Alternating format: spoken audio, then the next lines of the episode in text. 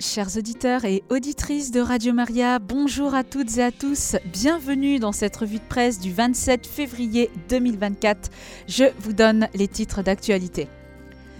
Nous allons nous plonger dans le combat spirituel avec Don Louis Hervé Guigny, prêtre de la communauté Saint-Martin, qui nous dit que Dieu nous veut toujours plus libres, mais que nous avons aussi notre part de responsabilité.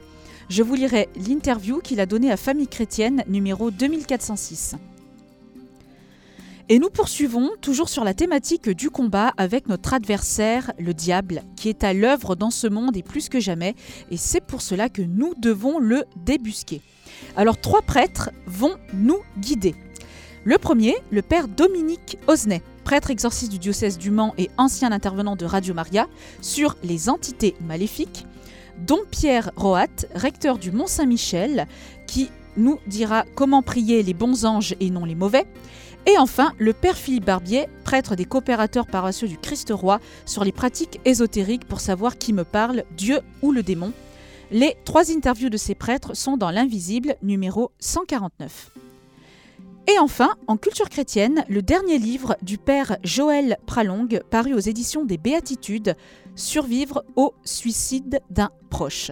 Je vous en dirai plus à la fin de cette revue de presse. Nous commençons notre revue de presse avec la grande question du combat spirituel. Je vais donc vous lire l'interview que Don Louis Hervé Guigny a donnée à Famille chrétienne numéro 2406 pour ce sujet. Comment pouvons-nous reconnaître le combat spirituel au quotidien? C'est une grande question, je pense que tout chrétien se pose. Le champ de bataille se situe le plus souvent au-dedans de nous, bien évidemment. C'est un combat qui traverse notre être, notre chair aussi quelquefois. Qui dit combat dit choix. Nous devons exercer notre liberté, c'est-à-dire notre capacité à choisir le bien. Or, nous sommes habités de désirs contradictoires. À cause de notre faiblesse, de nos péchés, nous manquons notre cible. Bien sûr que nous ne choisissons pas le mal pour le mal, d'autant que le mal a souvent l'apparence du bien. Mais les forces en présence sont souvent inégales. Je ne me reconnais pas dans une vision janséniste qui considère que l'homme est d'abord pécheur avant de le définir comme un être de désir créé par Dieu pour le bien. Nous sommes d'abord faits pour le bien, même si nous avons été blessés. Le mal doit être remis à sa place. Il est tapis à la porte de notre cœur. Nous pouvons en être complices, mais il n'appartient pas à la nature de l'homme. C'est de cette complicité avec le mal que nous devons nous défaire pour vivre dans la lumière. Alors s'agit-il d'un affrontement contre le diable lui-même? Qui dit vie spirituelle dit qu'à un moment ou l'autre, il y a un combat contre le diable, contre l'adversaire. Mais si le diable nous tente de manière directe, dans des grands combats spirituels, il nous tente le plus souvent dans les luttes quotidiennes de la vie. La dépréciation de soi, la désespérance. Le combat spirituel n'est pas l'apanage d'une élite, des grands mystiques. Non, il touche tous les chrétiens. J'ai été très influencé par le livre de Lewis, Tactique du diable, qui, avec humour et finesse, montre comment, grâce à ses multiples pièges, le diable tente d'entraîner sa victime sur la mauvaise pente, y compris lorsque celle-ci est parée de bonnes intentions et de vertus. Je pense qu'il y a un lien entre combat spirituel et vulnérabilité, et que l'un des plus grands combats de notre vie est d'accepter d'être vulnérable d'être dans la vérité de notre être, en commençant par le combat des pensées, du mental, alors que le retour au réel passe par le corps. Demander de l'aide, se laisser aider, nécessite de l'humilité. Notre espérance passe par les autres et par la compassion. Alors quel est l'enjeu de ce combat? Tout l'enjeu est de devenir plus libre. Par sa mort et sa résurrection, le Christ a remporté la victoire ultime. Le combat spirituel est alors le moyen par lequel le Seigneur veut nous faire participer au salut qu'il nous donne gratuitement. Il ne peut pas nous sauver sans nous. c'est mystérieusement, en creux, reconnaître la valeur que Dieu accorde à notre liberté et donc à notre responsabilité. Le défi du combat spirituel sera d'associer humblement notre bonne volonté et nos efforts à la grâce de Dieu qui nous veut toujours plus libres. Mais la liberté se déploie progressivement. C'est pourquoi je parle du combat spirituel comme d'un chemin de liberté dans une vision dynamique. Il s'agirait moins de se battre contre le mal que pour le bien, dites-vous. N'oublions pas que l'homme est un être de désir. Le désir est la source du bien, mais ces désirs peuvent se contredire. Il ne s'agit pas de choisir entre Dieu ou moi, mais Dieu et moi. Alors je peux regarder mes désirs avec cette espérance, avec cette certitude du secours de Dieu qui sera toujours avec moi. On a parfois l'impression qu'il nous laisse patauger seuls, alors qu'il est toujours avec nous dans ce combat. C'est la promesse du Christ dans Matthieu 28. Moi je suis avec vous tous les jours. Le silence apparent de Dieu dans la maladie ou dans l'injustice correspond au samedi saint. C'est en revenant à la source de notre désir profond et de ce qui nous anime qu'on retrouvera la force de choisir ce qui est bien. Un homme peut aimer infiniment sa femme, mais avoir la tentation d'en désirer une autre. S'il revient à la source de son désir pour son épouse, il trouvera la force de résister à la tentation. Alors que faire pour ne pas désespérer? L'attitude fondamentalement chrétienne, c'est la gratitude. Devant tout événement, heureux, malheureux ou difficile, Jésus commence toujours par dire Père, je te rends grâce. Cela peut paraître scandaleux. Mais il veut nous montrer que le premier et le grand combat, c'est d'accueillir le fait que nous sommes fils de Dieu et que le Père nous aime, même si nous ne ressentons pas cet amour.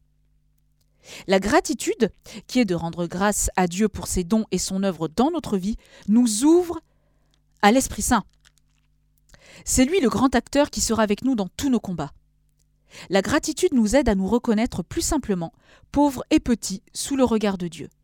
Elle permet une certaine forme de douceur et de miséricorde envers nous-mêmes, ce qui n'empêche pas d'être fort dans l'adversité.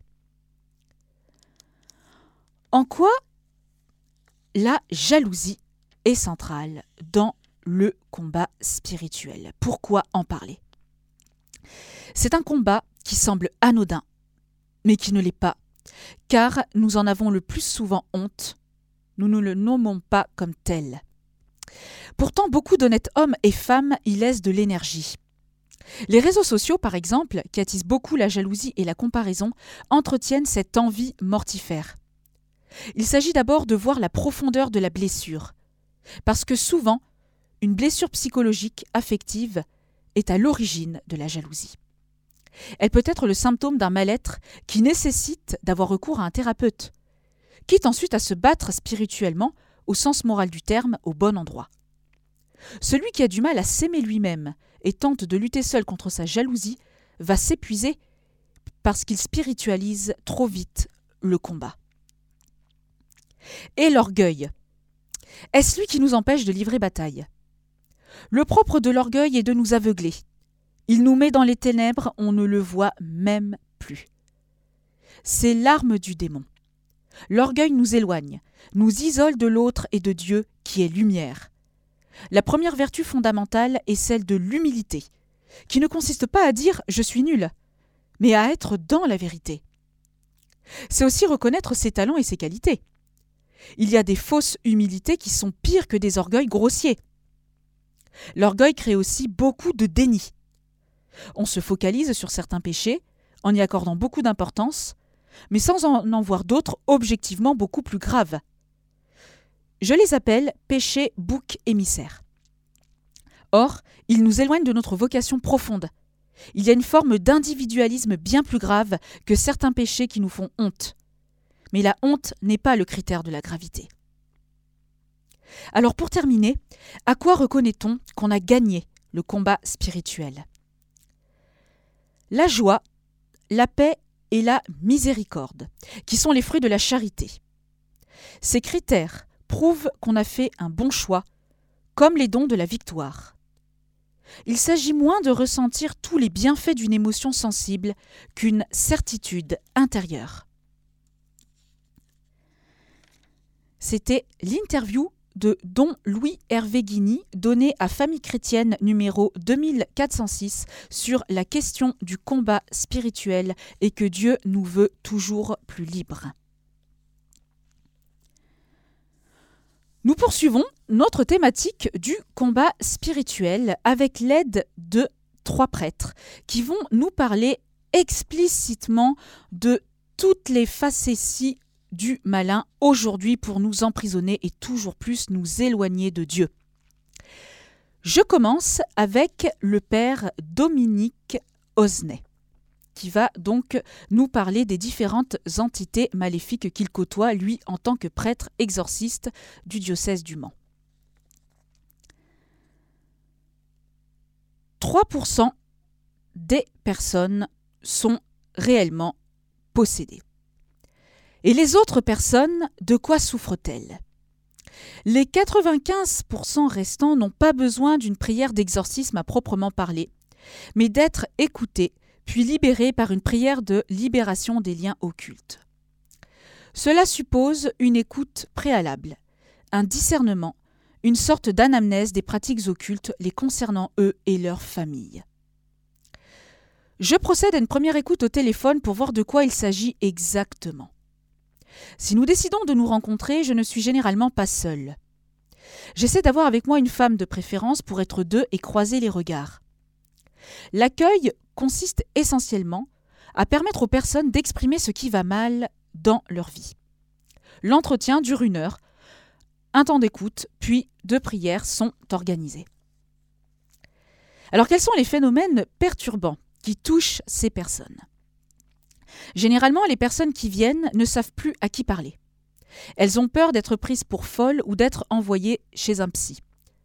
J'ai un discernement à faire sur ce point afin de permettre à certaines d'entre elles d'aller tout de même consulter psychiatre ou psychologue. L'exorciste procède à une anamnèse des pratiques occultes. Là, une liste apparaît. Un magnétiseur, un guérisseur, un médium, apprenti Reiki ou la pratique de la cartomancie. Deuxièmement, ont-ils consulté des guérisseurs lorsqu'ils étaient enfants? Est-ce que leurs proches pratiquent? Enfin, ont-ils eux-mêmes des pouvoirs occultes? Dons de guérison, coupeur de feu, médiumnité? J'établis alors une sorte de cartographie globale de ce que j'appelle les compromissions occultes. Alors comment vous définissez cela? On pourrait dire simplement que c'est avoir mis la main dans le pot de confiture. Parfois, on parle d'ouvrir la porte. Plus précisément, c'est avoir demandé des services occultes. Il y a deux grands axes de l'occulte.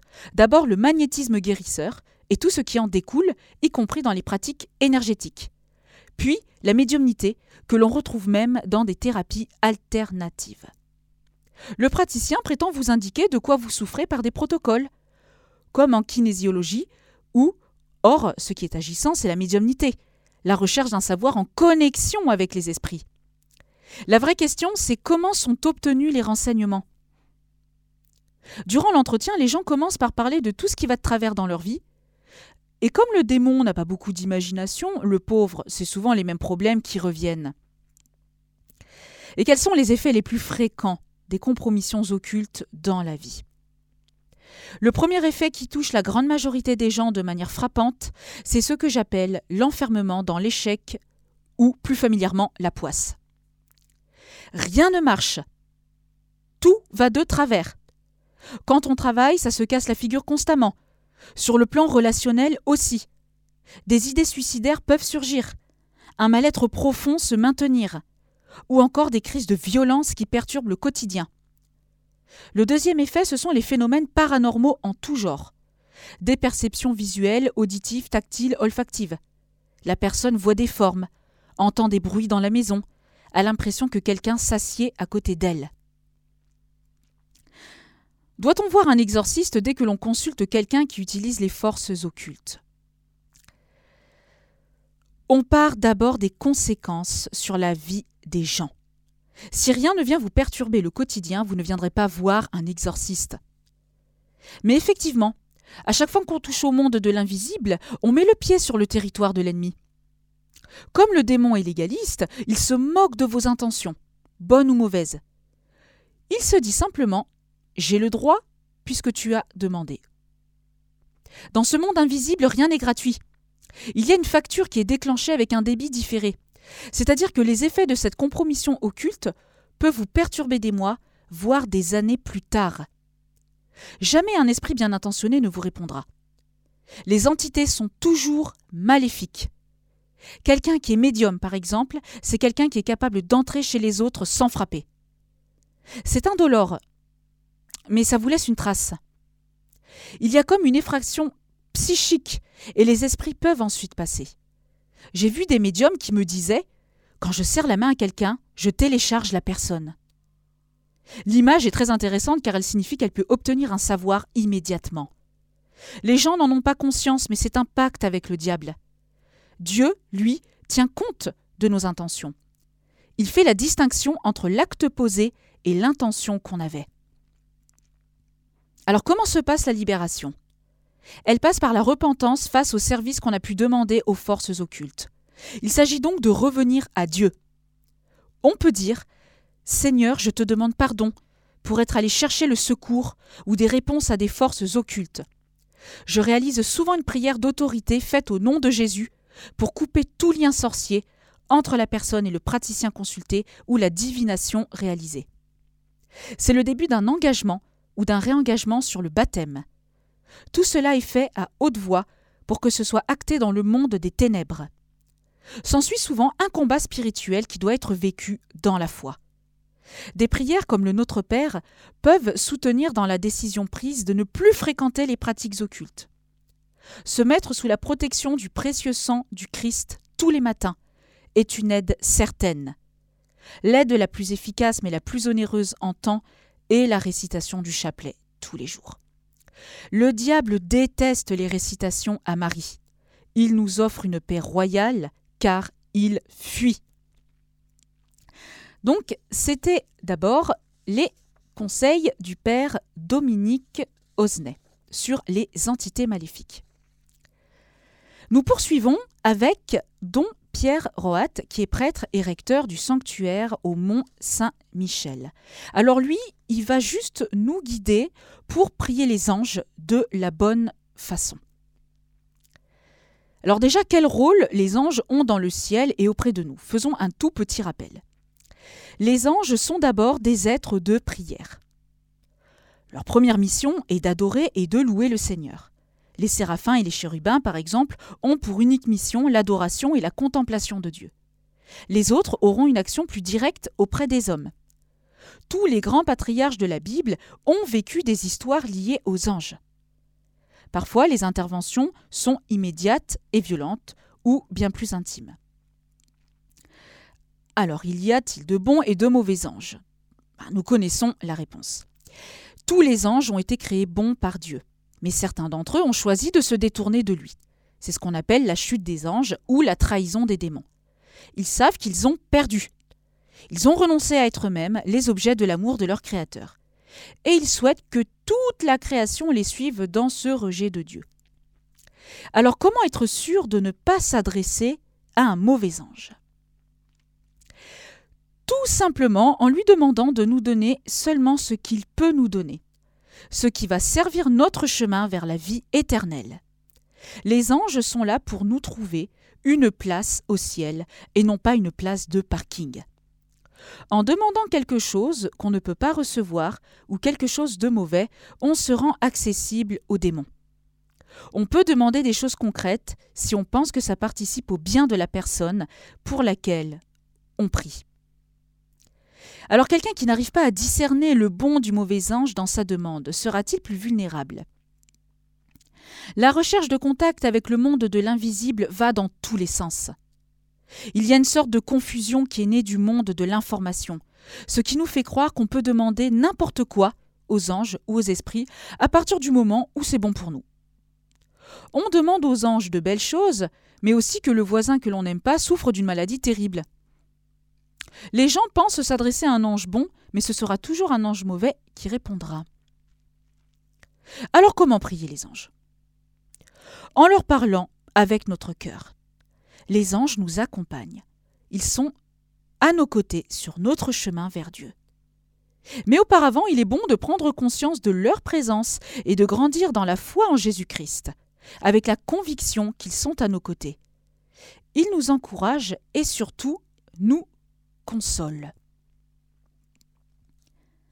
Donc c'était les conseils de Don Pierre Doat, recteur au Mont-Saint-Michel, pour prier les bons anges. Et pour terminer, le troisième prêtre qui va nous guider est le père Philippe Barbier, prêtre chez les coopérateurs paroissiaux du Christ-Roi, pour savoir en fait qui me parle, Dieu ou le démon, et qui prie-t-on vraiment? Alors d'après Saint Ignace, comment cela se passe-t-il pour savoir si j'écoute Dieu et non le démon dans ma vie? Pour savoir qui est en train de me souffler des conseils à l'oreille sur ce que je dois faire, Saint Ignace de Loyola, spécialiste en discernement, demande en premier lieu d'être en bon terme avec le Seigneur. Ce, qui veut dire que si je fréquente Dieu habituellement en lisant la Bible et particulièrement les évangiles, si je prends du temps pour prier, si je fais le bien autour de moi et si je travaille à conformer ma vie au commandement de Dieu, je suis en train de prendre peu à peu la mentalité de Dieu le bien par excellence. Quand j'étais enfant, les parents nous disaient Qui se rassemble s'assemble. On peut retourner le dicton. Qui s'assemble finit par se ressembler. Ainsi, à force de passer du temps avec Dieu et de l'imiter, je prendrai sa mentalité. Du coup, presque automatiquement, je verrai arriver le démon. Esprit du mal, avec ses gros sabots fourchus, Saint Ignace explique que chez les amis de Dieu, ceux qui vont de bien en mieux. Le démon entre brillamment et de façon perceptible, avec bruit et agitation, comme lorsque la goutte d'eau tombe sur la pierre. Il convient donc de savoir se livrer à une bonne introspection, s'examiner sur les sentiments qui nous habitent, et juger paisiblement de leur qualité, particulièrement en identifiant leur origine et leurs conséquences possibles. Si tout est bon, je suis en train d'écouter Dieu, L'esprit du bien est mon allié. Si ce n'est pas le cas, il y a beaucoup à parier que je suis sous l'emprise du tentateur. Alors pourquoi une bonne intention ne suffit-elle pas à aller dans la bonne voie? L'intention est très importante. Mais dans l'attelage de la vie, elle doit avancer unie à ce que j'appellerais le bien objectif on comprend aisément qu'une bonne intention n'est pas suffisante et qu'il faut scruter tout autant la valeur intrinsèque de ce que l'on fait avec ses origines, ainsi que ses conséquences pour soi et pour les autres. Faire le mal envers soi ou envers une autre personne retire l'adjectif bonne du binôme bonne intention. C'est alors une intention erronée, tordue. Cela demande des critères de la réflexion et d'avoir appris à ne pas suivre le premier sentiment que j'éprouve. On touche là un aspect essentiel de l'école de la vie où la spontanéité est mauvaise conseillère. Qu'est-ce que le discernement? Je répondrai tout simplement avec des paroles du pape François qui écrivait en 2018 Comment savoir si une chose vient de l'Esprit Saint ou si elle a son origine dans l'esprit du monde ou dans l'esprit du diable? Le seul moyen, c'est le discernement qui ne requiert pas seulement une bonne capacité à raisonner ou le sens commun. C'est aussi un don qu'il faut demander. Si nous le demandons avec confiance au Saint-Esprit et que nous nous efforçons en même temps de le développer par la prière, la réflexion, la lecture et le bon conseil, nous pourrons sûrement grandir dans cette capacité spirituelle. Alors comment est-on sûr que l'on adresse la bonne prière? Le contenu de ce que l'on demande doit certes être bon, ainsi, je ne vais pas demander la mort de mon chef de service sous prétexte qu'il me harcèle de plus en plus. Ça n'aurait pas de sens. Une fois que je suis certain que l'objet de ma demande est bon, il est essentiel de demander avec conviction, confiance et aussi détachement, parce que Dieu sait mieux que moi ce qui est vraiment bon pour moi ici et maintenant. Et pour terminer, comment discerner ce qu'il se passe en moi avant, pendant et après une prière pour travailler à la gloire de Dieu et au salut de mon âme. Outre tout ce qui vient d'être dit, J'ajouterai que la paix intérieure, une joie durable, une joyeuse espérance, le sentiment et la certitude d'être aimé de Dieu, ainsi que la volonté de mettre sa volonté au-dessus de la mienne, sont des critères excellents de discernement. C'est ce que l'on appelle le détachement pour une disponibilité totale à Dieu. Donc c'était les conseils du père Philippe Barbier, prêtre chez les coopérateurs paroissiaux du Christ Roi, pour savoir qui me parle, Dieu ou le démon. Les trois conseils de ces trois prêtres que je viens de vous lire sont dans l'invisible numéro 149. Nous passons maintenant à la culture chrétienne où je vais vous présenter très rapidement le dernier livre du père Joël Pralong intitulé Survivre au suicide d'un proche, paru aux éditions des Béatitudes. Longtemps considéré comme honteux, verrouillé dans les secrets de famille, le suicide est souvent vécu comme un fardeau de culpabilité pour les proches. Il est pourtant bienfaisant de pouvoir en parler ouvertement et de partager sa douleur. L'acte du suicide est la conséquence d'une souffrance trop lourde à porter, d'une douleur devenue insupportable dont la seule issue est de partir. Le but est de chercher la paix, mais par un chemin erroné. Or le Christ n'est pas venu pour condamner le monde, mais pour le sauver. Ces lignes émaillées de témoignages voudraient fortifier l'espérance des personnes en deuil. Pourquoi n'a-t-on rien vu venir? Qu'en est-il de leur salut? Comment les rejoindre dans la foi? Un chapitre est aussi consacré au suicide assisté. Est-ce réellement une mort douce? Quel regard chrétien porter sur cet acte? Qu'en dit l'Église? Enfin, des prières et des textes méditatifs sont proposés pour aider à avancer et à trouver la paix, afin de libérer la parole et de fortifier l'espérance. Survivre au suicide d'un proche du père Joël Pralong aux éditions des Béatitudes. Nous passons maintenant à la conclusion de cette revue de presse. Je vous redonne très rapidement les titres dont il a été question dans cette revue de presse du 27 février 2024. Nous avons commencé avec la question du combat spirituel avec Don Louis Hervé Guigny, prêtre de la communauté Saint-Martin, dans une interview qu'il a donnée à Famille chrétienne numéro 2406. Je vous ai ensuite lu trois conseils de trois grands prêtres spécialistes de l'exorcisme et aussi des esprits du mal, à savoir le père Dominique Osnay, prêtre exorciste du diocèse du Mans, dont Pierre Doat, recteur du Mont-Saint-Michel, et Père Philippe Barbier, prêtre des coopérateurs paroissiaux du Christ-Roi. Vous pourrez retrouver leurs conseils dans l'invisible numéro 149. Et en culture chrétienne, je viens de vous parler à l'instant du dernier livre du père Joël Pralong, Survivre au suicide d'un proche, paru aux éditions des Béatitudes. Chers auditeurs de Radio Maria, c'était la revue de presse de Claire, émission que vous pourrez réécouter en podcast sur notre site internet www.radiomaria.fr.